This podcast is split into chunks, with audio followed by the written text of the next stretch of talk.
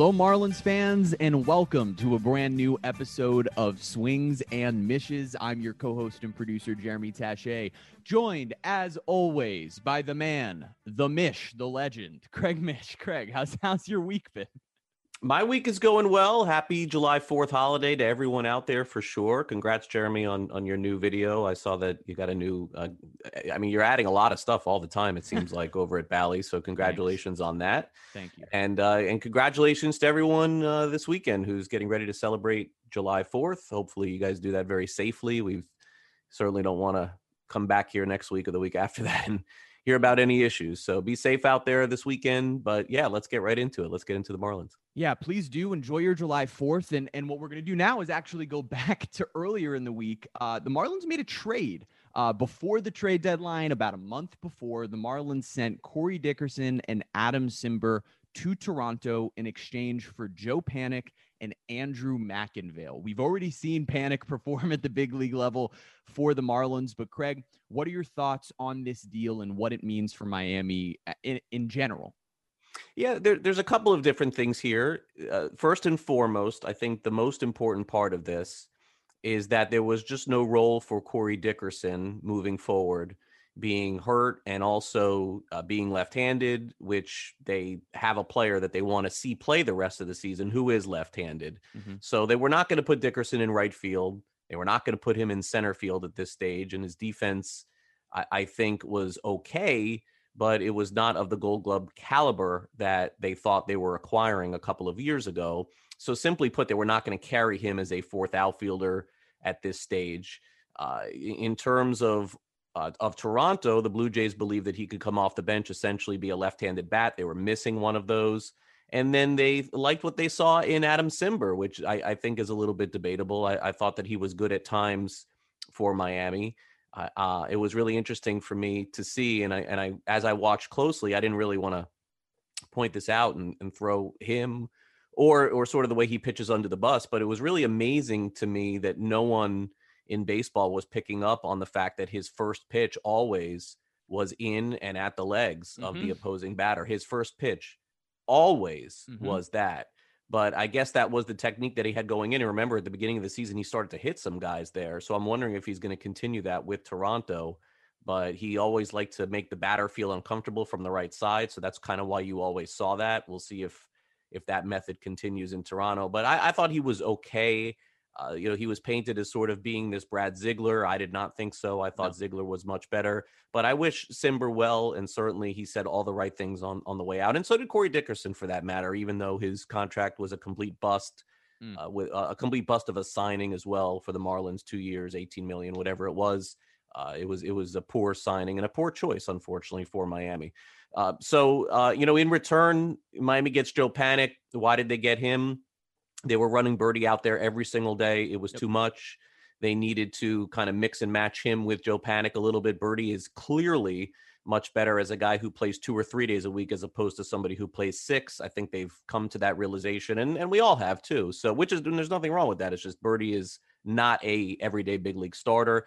And at this stage, I'm not sure that Joe Panik is. But the thing is, is that we were running into a lot of games, as you saw with the Marlins, Jeremy, that they were getting into the eighth inning, and Sandy Leon was the main guy off yep. the bench. You cannot have that. You cannot have it be Devers. You cannot have it be uh, Magneuris Sierra. You cannot have it be Luis Marte. And I know all this is all like shocking to hear all these names. Those were their top bench guys while Cooper was out mm-hmm. off the bench. So this does enhance that significantly. And it does one of two things. It makes when Panik is the starter, Jon Berti comes off the bench. When Berti is the starter, it, it brings Joe Panik off the bench. And so those things definitely help themselves. They equal out. You now have Cooper back too.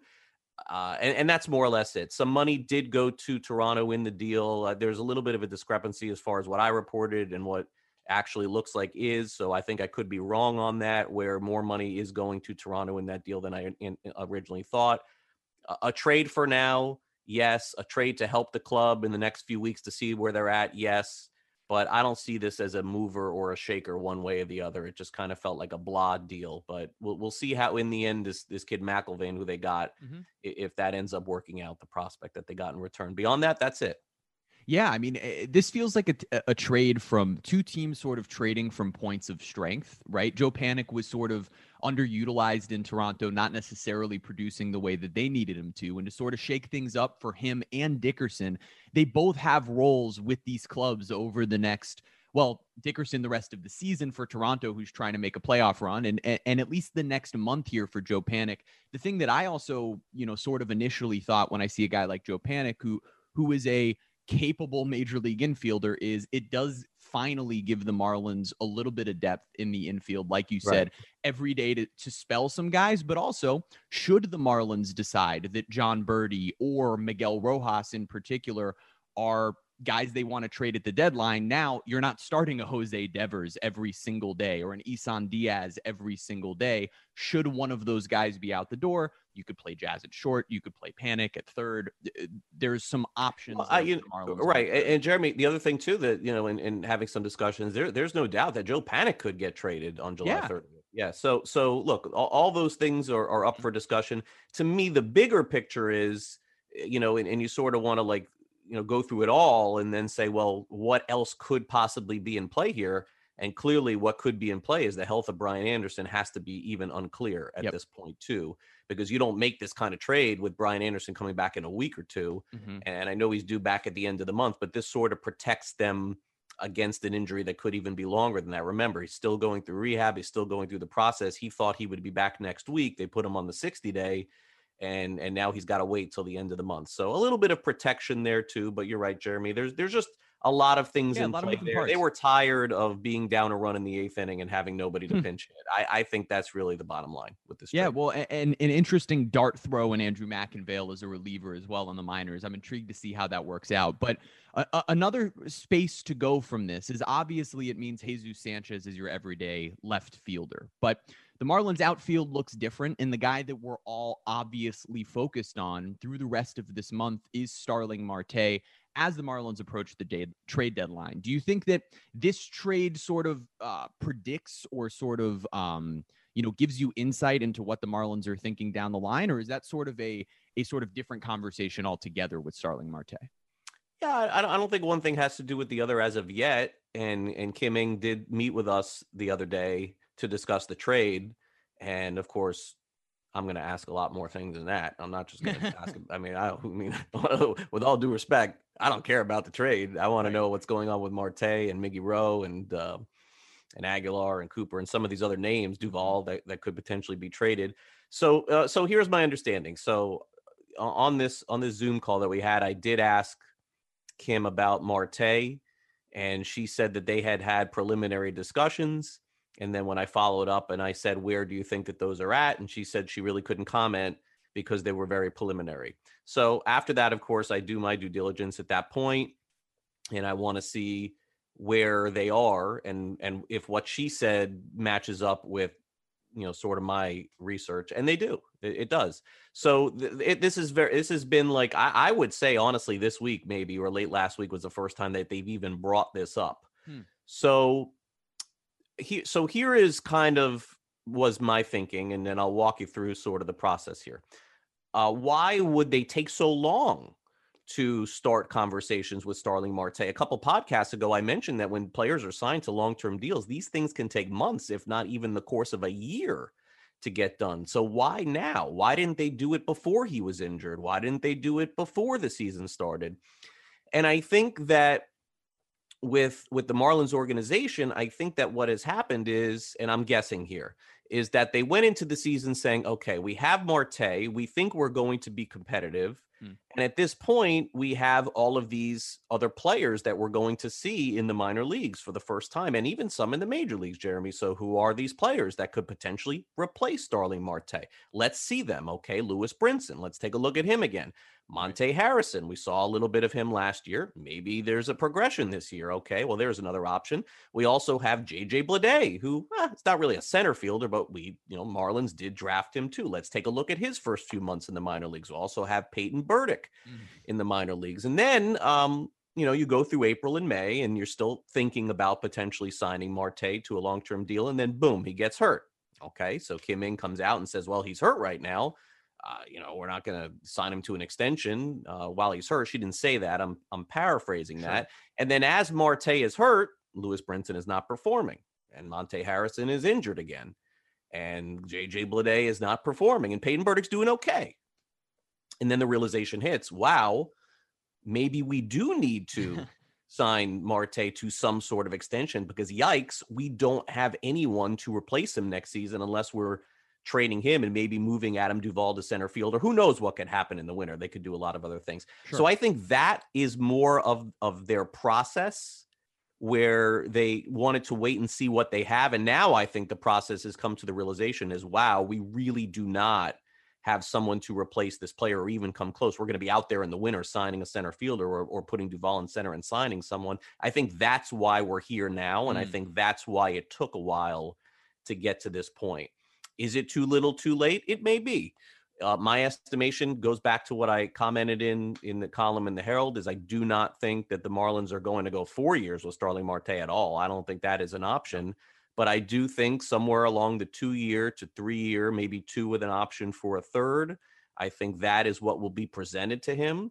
I do think he will decline that. And I think that that will be the end of the discussion. And then he'll be going to free agency and potentially traded somewhere else in July. Uh, that's what I think right now. It, that could change. I've said that this is constantly evolving. And as I find out what those numbers are that they have presented him, it will be a lot easier.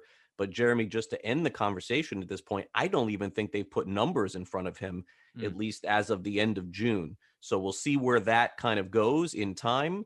My guess is by the time the next podcast comes or the one after that, they will have put a contract in front of him or at least some some framework in front of him for him to decide and then we can dive into whether or not they genuinely really wanted to keep him because obviously offering Starling Marte 2 years and 20 million dollars something like that I don't think that's going to get it done. So we'll see where the numbers are at Jeremy and then we'll check back in a week or two but that kind of walks you through the process as to why I believe they waited until the end of June to really get serious about signing him and we'll finish out this podcast with a little more discussion about the trade deadline but that is the the big conversation is is what do the marlins have in starling marte? And i think that's an interesting point you make in terms of sort of evaluating throughout the season, seeing what could be there to replace Marte in 22, and then realizing, no, that guy might just be our best option. And so when we do talk about the Marlins on the field right now, over the last week, they split a couple of series with division opponents, right? They split with the Washington Nationals over four games, they split two games with the Philadelphia Phillies. But it's the Marlins sort of volatility offensively that continues to get to me. I, I think the stat is they're five, I believe they're five and 10 over their last 15. They've scored one or less runs five or six times. They've scored 10 or more runs four times.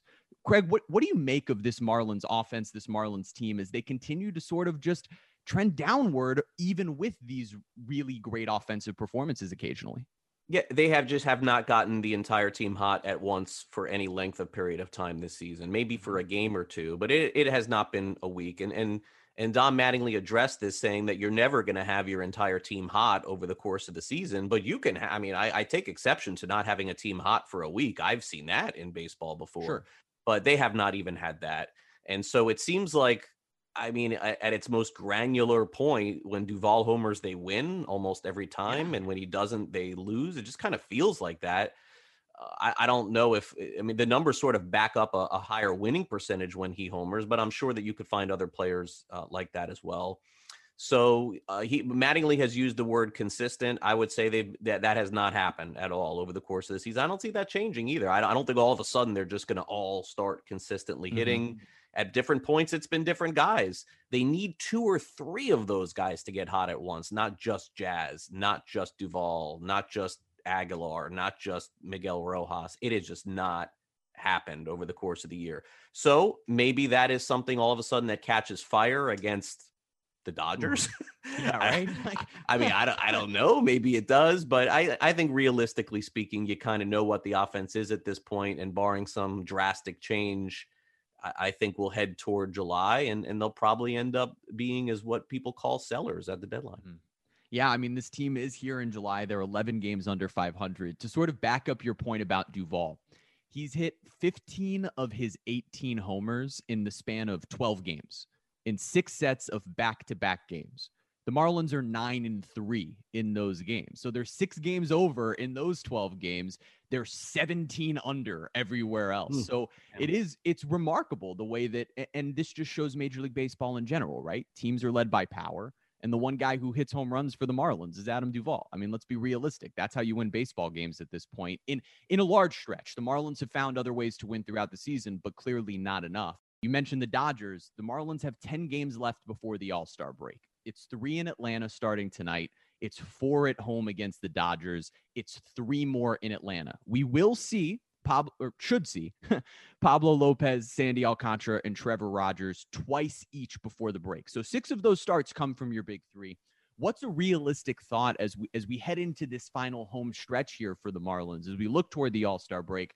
Is it possible that the Marlins can start winning here and trending in the right direction in July, or or, or is it a more uh, reserved feeling necessary? Yeah, I mean, in, in a normal scenario, if, if you would have if you would have not looked at the Marlins record on July 1st and said that between LA and these Brave series they were 500, you would take it. Right. And unfortunately, they've dug themselves such a big hole that 500 essentially really doesn't cut it. Uh, they, they've played well against the Braves and they have played well against the Phillies, not as much against Washington.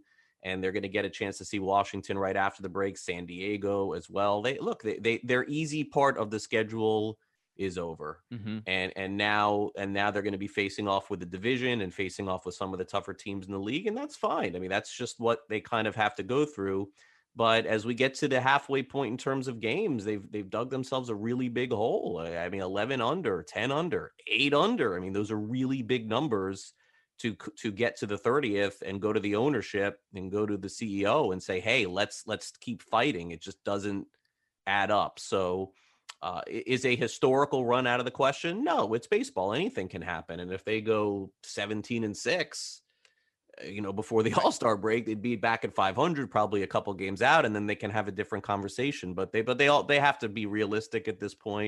And I suppose we'll just assess it. But we've been hearing for a month they need to go on a run. They need to go mm-hmm. on a mm-hmm. run. They need to go on a run. It just hasn't happened.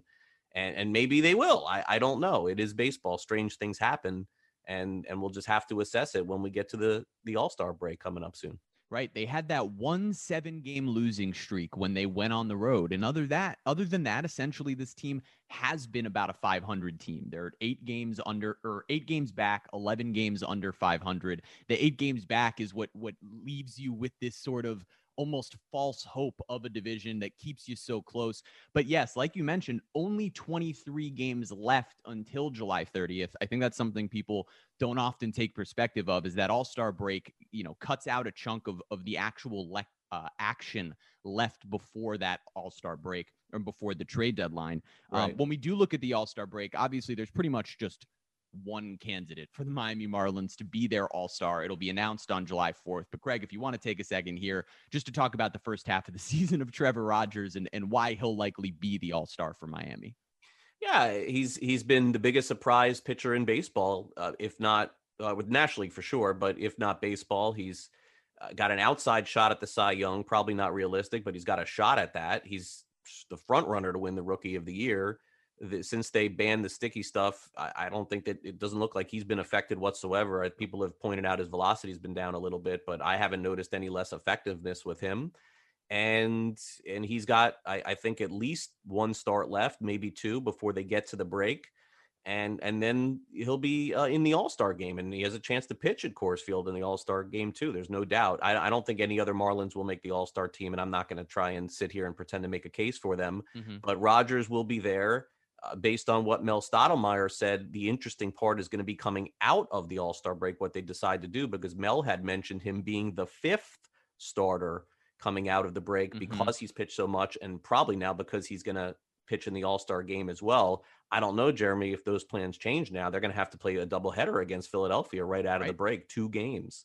Mm-hmm. So mm-hmm. they're, you know, they're, they're obviously going to have to hope that they get uh, good performances from some of the other pitchers to to stay in this thing. Zach Thompson's been ridiculous, terrific. So so may, maybe that is the the answer to their four or their five going forward. I, I don't know, but Rogers I don't think is going to pitch right out of the break, and he's coming dangerously close pace wise to throw over 200 innings. So I, I don't know how they're going to manage this down the stretch. We may just not see him in September. I, I don't know. Maybe Edward Cabrera takes right. his spot or, or or someone like that.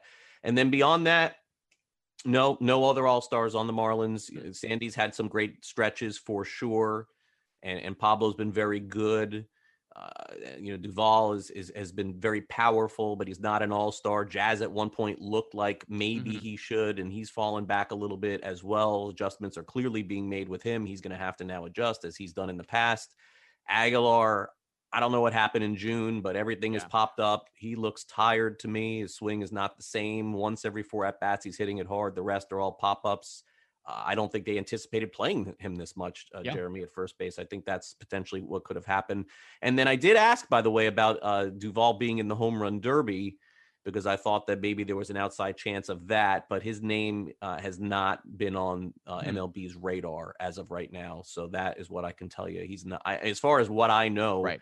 There are enough batters that want to do it that are right now ahead of him in the pecking order for the home run derby I think that he'd be a good candidate to participate. He was in it a couple of years ago, but he is. I, I don't think he's going to end up in the home run derby this year. Although he would be a good candidate, I think for it. Certainly, he has that type of uh, light tower power that we like to see in those types of events. He is technically tied for 14th, which is really sort of seventh in home runs right now. There's a number of guys ahead of him, all tied, you know, right above it. But to me, yeah, he he's one of those guys that deserves a shot. Also, with All Star Weekend uh, Marlins minor league pitcher Max Meyer will also be in Colorado for the events for the Futures game. Um, so Trevor Rogers and Max Meyer out there representing the Miami Marlins in Colorado. Um, and just to continue to harp on what a great season Trevor Rogers has had so far, he's got the best uh, ERA for any left-handed starter in Major League Baseball. He's, He's second great. in strikeouts behind Clayton Kershaw and uh, Robbie Ray, who's struck out the, the Marlins a number of times himself. They've seen him a couple times. You know, he he he he and and um and Sandy and Pablo have, have been have carried the team all season long.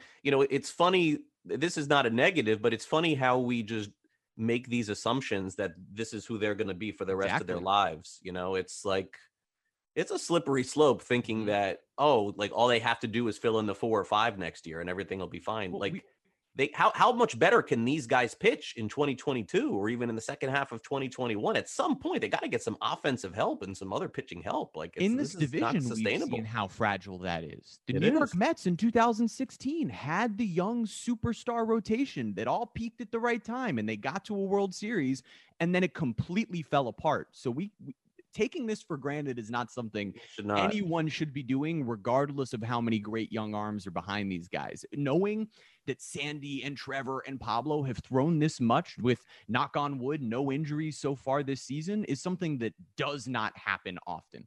And so, finally, just to wrap this up real quick, um, we are in July. So, trade deadlines at the end of the month.